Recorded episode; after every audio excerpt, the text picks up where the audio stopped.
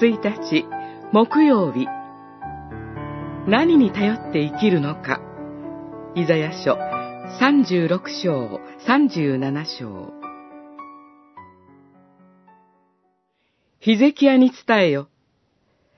大王、アッシリアの王はこう言われる。なぜこんな頼りないものに頼っているのか。ただ、舌先だけの言葉が戦略であり、戦力であるのかと私は言う。今お前は誰を頼みにして私に歯向かうのか。36章4節5節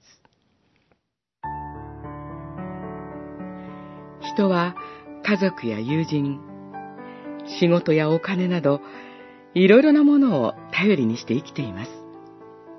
その中で何が一番大事かと問われても、すぐに答えることは難しいでしょう。生きていく上でなくてはならないものがたくさんあるからです。しかし、キリスト者であるなら、神を頼って生きています。と答えることができます。信じていた人が自分を裏切っても、確かだと思っていたものがなくなったとしても、神だけは私の前から消えることなく、私を支え続けてくださるのです。と告白することができるのです。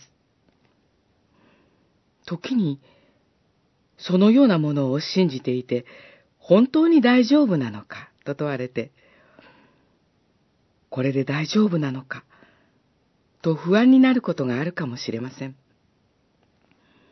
私たちには信仰が揺さぶられ、神以外のものに頼ろうとしてしまう弱い心があります。十字架の主、イエス・キリストが与えられているとは、その弱い私たちが神に受け入れられて、神のものとされているということなのです。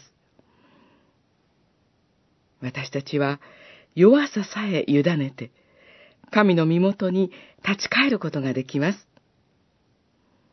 日ごとに信仰を新たにしていただき、確かな歩みを重ねていきましょう。